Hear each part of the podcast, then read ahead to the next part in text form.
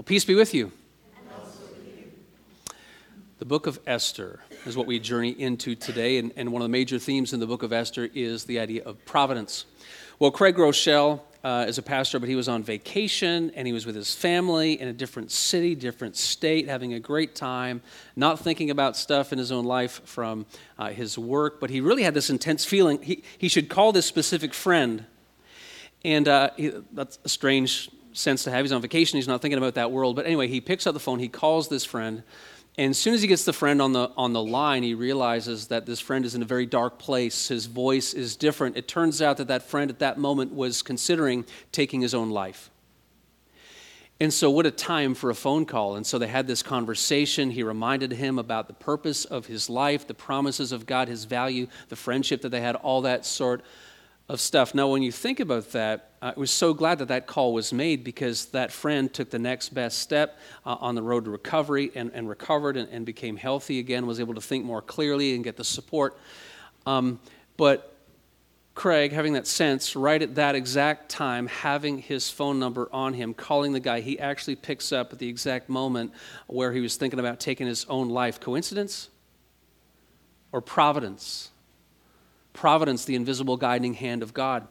Corrie ten Boom tells a story uh, about a Russian woman that she met during the Cold War, and uh, Christianity was being persecuted in Russia in uh, parts in, in the Cold War.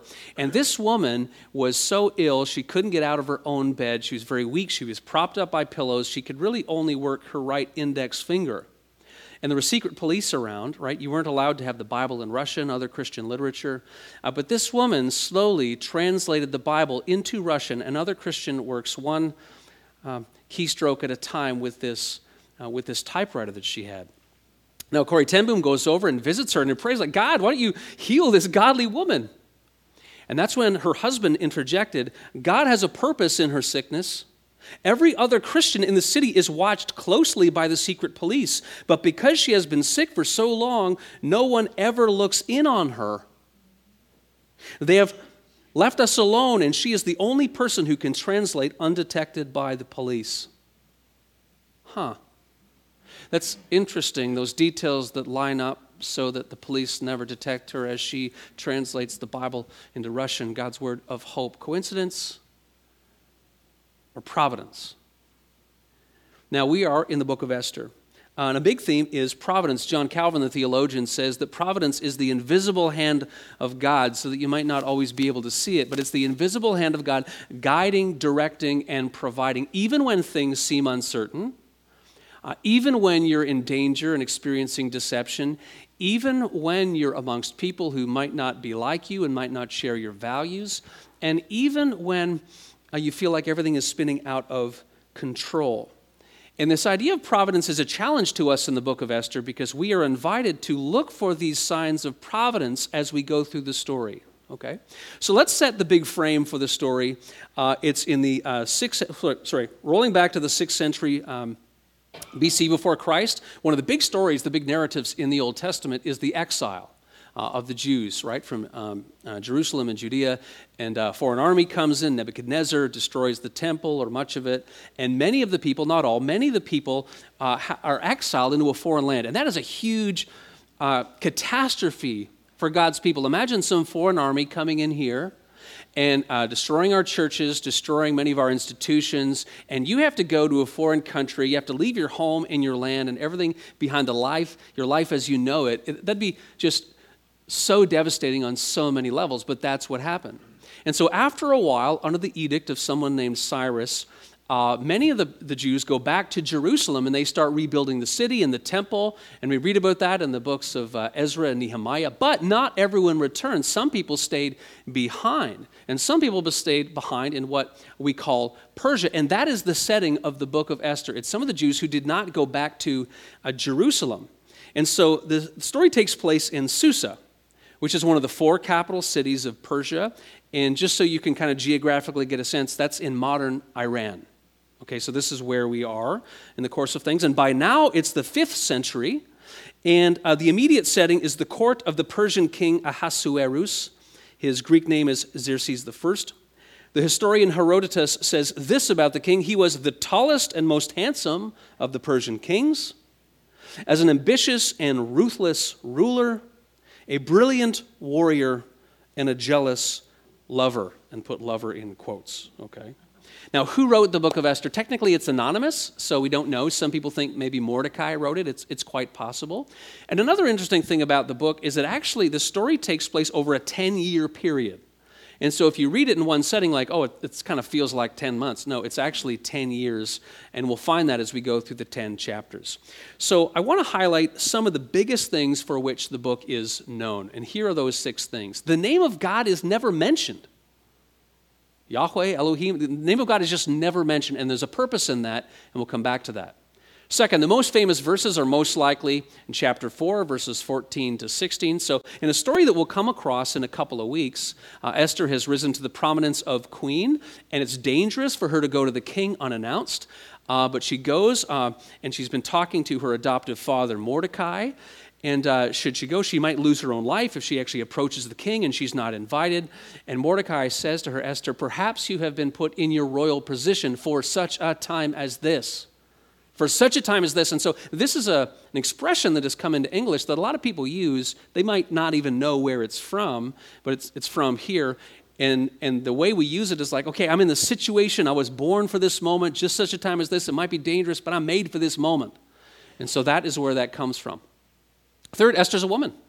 I think it's just good to note, right? There's uh, many examples of men uh, being men of courage in the Bible, uh, less so for women, but Esther is a woman. That's one of those stories, and so it's good to recognize and reflect on her. Four, it doesn't seem very religious. Strange, it's in the Bible, so what do you mean? Well, not only is the name of God never used, no one prays. Uh, no one talks about Jerusalem or the temple. Uh, there is some fasting, but no one talks about the commandments. Uh, um, all these sorts of things. There's, there's, not a single miracle, like there's no miracles.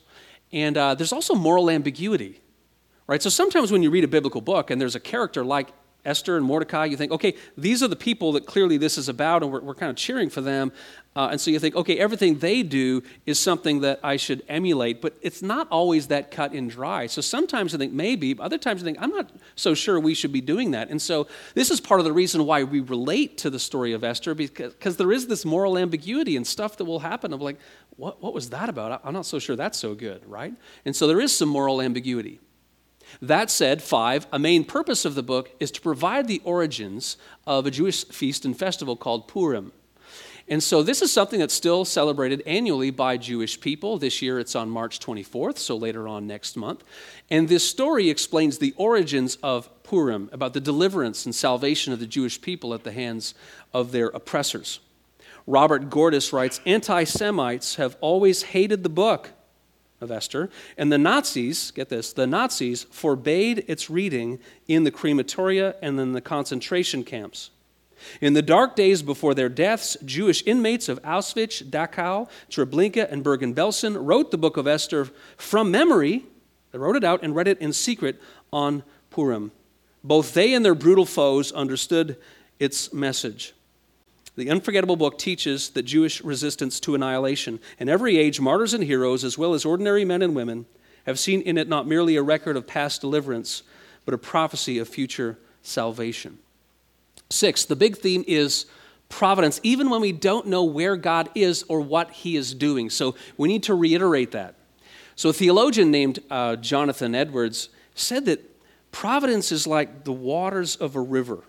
Okay, think of a river and the waters like it twists and turns and there's obstacles and there's rocks and there's rapids and everything else, but the water goes the water always gets to where it needs to be. That's how water flows. He said that's that's kind of like providence. God's plan always gets to where it needs to be. Now, part of the reason why that is so significant in the context of the book of Esther is because remember some of those people, a lot of the Jews went back to Jerusalem, some stayed behind, and for those who did not return, right? They had questions like Is God still our God? Is God still looking upon us with loving kindness? Is He still going to be faithful to us? Is He still guiding and helping us even though we didn't return to our homeland? Right? Providence. So as we go through the story, and we're going to go through chapters 1 and 2 today, uh, a good chunk of it. Um, I ask you to, to look for signs of providence, God's invisible guiding hand. Where is the invisible hand of God at work? When it's not obvious, when there's danger and deception, and there certainly is those in this story, when people are living amongst people who don't share their values or customs. Check. Uh, also, when it feels like life is spinning out of control. True for Esther, maybe we can relate to that as well. Okay, so uh, usually I put all the words up there on the screen. Not going to do that because it's a lot of text and it would have taken like 10 hours. So we're going to go through the story. If you want to open your Bible to Esther, that's great, or you can just listen. Uh, it reads so very, very smoothly. And uh, so here we begin, Book of Esther. Uh, keep that background in mind, beginning at verse 1, chapter 1, ESV translation. Now, in the days of Ahasuerus, the Ahasuerus who reigned from India to Ethiopia, over 127 provinces, in those days when King Ahasuerus sat on his royal throne in Susa, the citadel, so remember Susa is one of the four capitals, citadel, the fortified area in the middle. In the third year of his reign, he gave a feast for all his officials and servants. The army of Persia and Media and the nobles and the governors of the provinces were before him while he showed the riches of his royal glory and the splendor and pomp of his greatness for many days 180 days. Okay, there's to be some Super Bowl parties tonight, probably. Um, imagine huge Super Bowl parties for 180 days in a row. And so, this is to communicate to us money and power and opulence and extravagance and influence. Verse 5 And when these days were completed, the king gave for all the people present in Susa the citadel, both great and small, a feast lasting for seven days in the court of the garden of the king's palace. They were, uh, there were white cotton curtains and violet hangings fastened with cords of fine linen and purple to silver rods and marble pillars, and also couches of gold and silver on a mosaic pavement of porphyry, marble, mother of pearl, precious stones. Drinks were served in golden vessels, vessels of different kinds, and the royal wine was lavish, lavished according to the bounty of the king. And drinking was according to this edict there is no compulsion. So sometimes there was a custom where you needed to drink as much as the king drank. So here's, he's like, forget that, just give them whatever they want. They don't need to follow my lead. For the king had given orders to all the staff of his palace to do as each man desired. Queen Vashti also gave a feast for the women in the palace that belonged to King Ahasuerus. On the seventh day, when the heart of the king was merry with wine, we know what that means. he commanded Mehuman, Biztha, Harbona, Bigtha, Abagtha, Zakar, Carkas, and the seven eunuchs who served in the presence of King Ahasuerus. Quickly, eunuchs are men who are castrated, so they don't have their private parts. Um, uh, so quite often these people were used in a royal service because they're, they wouldn't be uh, distracted by family life. They wouldn't be um, a threat to the women or concubines in the, in the king's harem for obvious reasons. So it's, it's people who have just an allegiance to serving the king. So this is part of the function of eunuchs. Verse 11 to, to bring Queen Vashti before the king with her royal crown in order to show the peoples and the princes her beauty, for she was lovely to look at. But Queen Vashti refused to come at the king's command delivered by the eunuchs. At this time, the king became enraged and his anger burned within him. Now, we might guess why Queen Vashti said no, but we're not told. Okay. Then the king said to the wise men who knew the times, for this was the king's procedure toward all who were versed in law and judgment, the men next to him being Carshena, Shethar, Admatha, Tarshish, Merces, Marsena, and Memucan, the seven princes of Persia and Media who saw the king's face and sat first in the kingdom. Quote, according to the law, what is to be done to Queen Vashti because she has not performed the command of King Ahasuerus delivered by the eunuchs?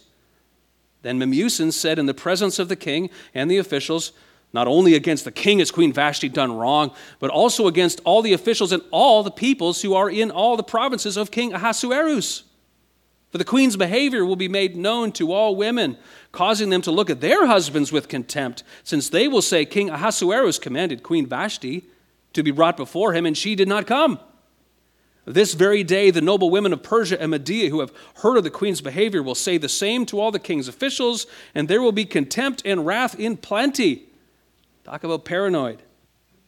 If it please the king, let a royal order go out from him, and let it be written among the laws of the Persians and the Medes so that it may not be repealed that Vashti is never again to come before King Ahasuerus, and let the king give her royal position to another who is better than she. So when the decree made by the king is proclaimed throughout all the kingdom, for it is vast, all women will give honor to their husbands, high and low alike. Well, this advice pleased the king and the princes, and the king did as Memucan proposed. Here, let us see uh, the king has a lot of power. Uh, he also has a lot of pride, a lot of ego. Uh, I think in this, we're also to see that the king is very impressionable. Verse 22 He sent letters to all the royal provinces, to every province in its own script, to every people in its own language, right, so they can understand, that every man be master of his own household and speak according to the language of his people. Chapter 2. After these things, when the anger of King Ahasuerus had abated, he remembered Vashti and what she had done and what had been de- decreed against her.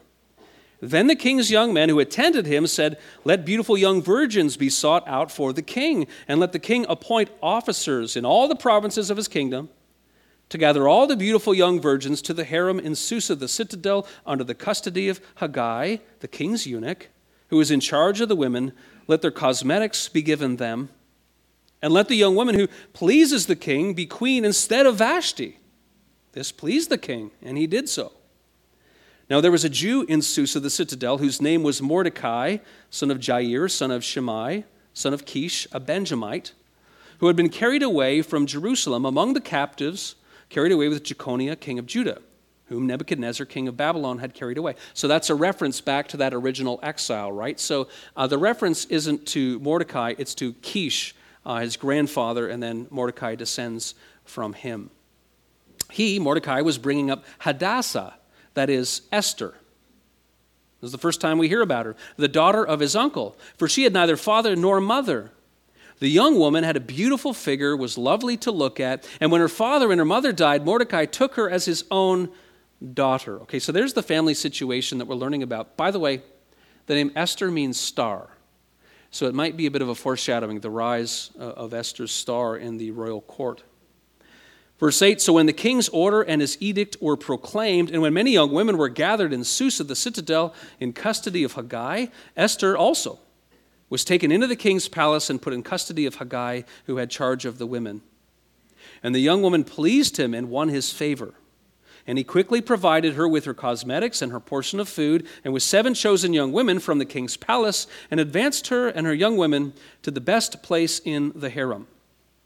Esther had not made known her people or kindred, for Mordecai had commanded her not to make it known.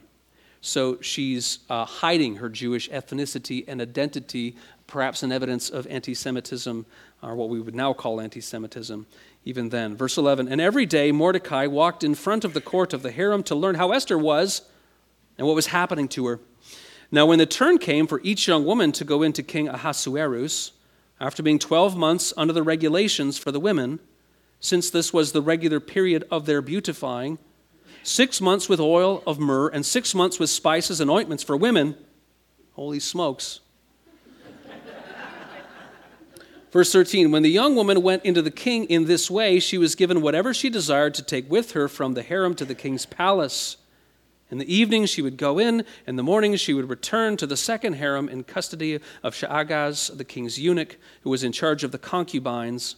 So there's a harem of wives. Concubines are like official mistresses of the king, uh, who are kind of a second order uh, of women. What a horrible time. What a horrible time.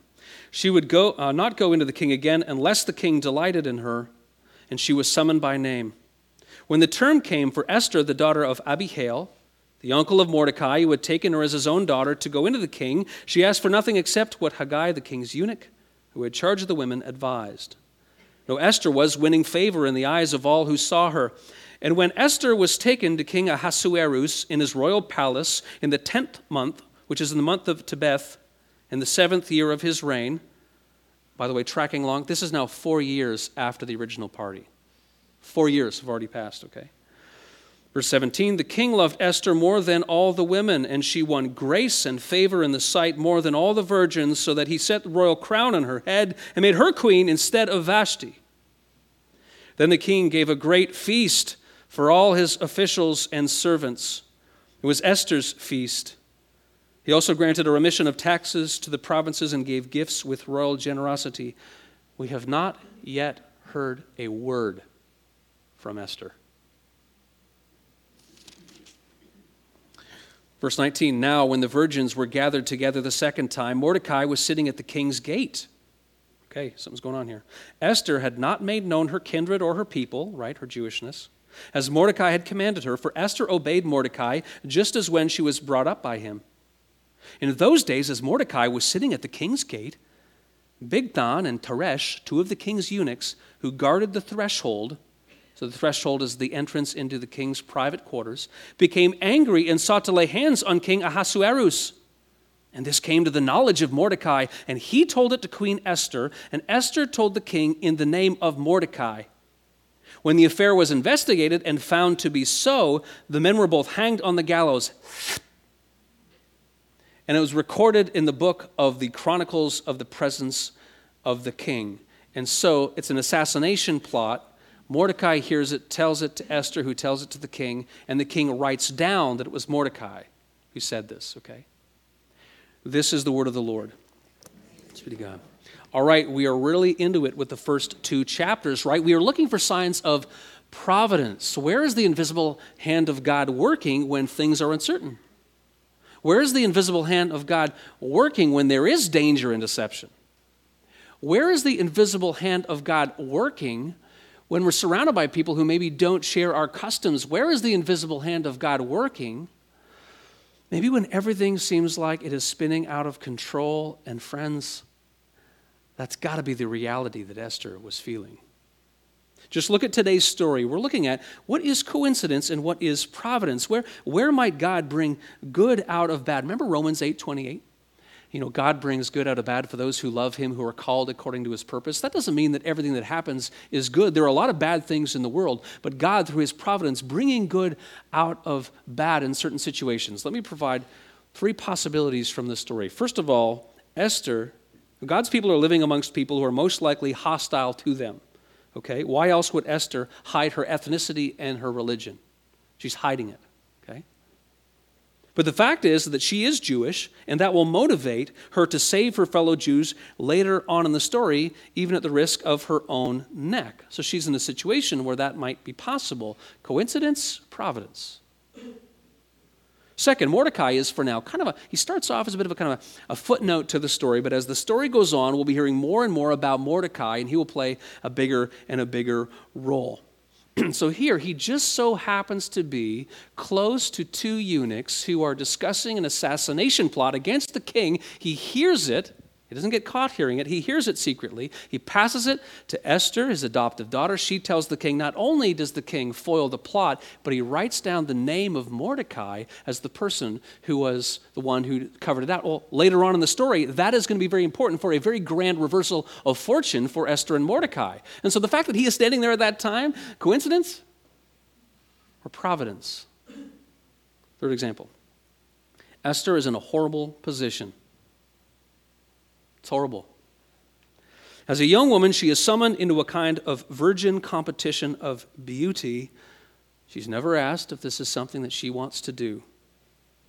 She finds favor with the king's eunuch and then with the king himself, but her position will eventually be where one where she, unlike anyone else, is in a position to say something that will rescue her people not only in Susa and Persia, but in the wider world. So all of a sudden, she gets to this position. Coincidence?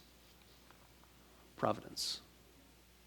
So, no, the name of God is not mentioned, and we might ask, where is God? But of course, we are being challenged in this to actually look for what God is doing when there are no miracles, when it's deceptive, when there's darkness, when there's danger, when we can't see it, when no one is even praying in the story or using the name of God. Where is God working? Karen Jobes in her commentary on Esther, right? Our Lord is omnipotently present even where he is most conspicuously absent. Our Lord is omnipotently present even where he is most conspicuously absent. Half the point of the book is to get us to start thinking about that in our own lives. Where is God at work? How is God working when We're surrounded by danger and deception or people who don't share our values and customs, or when everything feels like it's spinning out of control. And so here's what I want us to do as a kind of a closing thought for this introduction to the book of Esther. It's a sentence that I just want us to dwell on for a week, and I just want you to think about it, dwell upon it in your prayer life, in your conversations, in your groups. Here it is. you may not know what is happening, but you know who it is happening with. See the difference? You may not know what is happening, but you know who it is happening with. This is the genius of providence. This lies at the very heart of trust when all these things are going on around us that we don't know. We don't know the outcome, and there's danger, and there's personal risk, and there's political intrigue and deception. You may not know what is happening, but you know who it is happening with. But when you get to that place, it changes the playing field in your own mind and heart. Quick illustration when I was young, I'm probably about 10 years old, whatever, whatever, I don't remember the exact age, but that age you're allowed to kind of stay at home uh, by yourself. There's no one else there. Mom and dad are coming back later tonight, and you're independent, man. Wow. You got it made. You're an adult. Basically running the place. 10, you know, I'm there. It's daytime, and like, I'm just, I can go in the fridge there and get some crackers, and maybe put a couple cookies in a bowl, put some syrup on that. This is great. Watch TV. Uh, never did that, Mom. Just kidding, I did that. I don't know why. Just, syrup on everything makes it better. Anyway, you're doing that. You feel like, watch whatever I want on TV, right? But then it gets dark outside. And you're still alone. You're not used to it. It gets dark outside. Oh, it's time for bed. And so you go to bed, and uh, you hear a noise in the house. What's that? And it's dark. You can't see outside. We lived out in the country. And uh, a car slows down, and then it speeds up again. Did someone get out of that car and come up the driveway? Uh, that's probably, you know, uh, I probably shouldn't think that there's an axe murderer coming up the house, but that's what I think. Um, the wind starts blowing heavily in the pine trees behind uh, our house, and all of a sudden, all these thoughts start to come in your head. You start to think, I'm not quite so mature, I'm not quite so adult like as I think. Right? And all of a sudden, you hear another car slow down, but this sounds like our car, and it pulls into the driveway, definitely for sure. One door closes, clunk, clunk, another one. You hear keys jingling. You know, the door opens. Matthew, we're home. It's mom and dad. Thank you, Lord. And all of a sudden, there's this calm that just comes over everything, and you're asleep in like two minutes. Now, the fact that my parents were there, does that mean that it was instantly day? No. Does that mean that the wind stopped outside? No. Did that mean that the house stopped making the odd sound here and there? No. The difference was who I was with. So we have to take that and apply that to our life in general. As we go through life, as we think about those difficulties where we think we're alone when we're not, we're in a situation which seems deceptive or, or, or, dangerous or uncertain, or the world is spinning out of control. You may not know what is happening, but you know who it is happening with, and that's the difference of faith. That's the difference of providence. So I invite you to ponder this this week as we begin our journey through the book of Esther in considering God's powerful providence is his invisible guiding hand. You may not know what is happening, but you know who it is happening with. Praise be to God.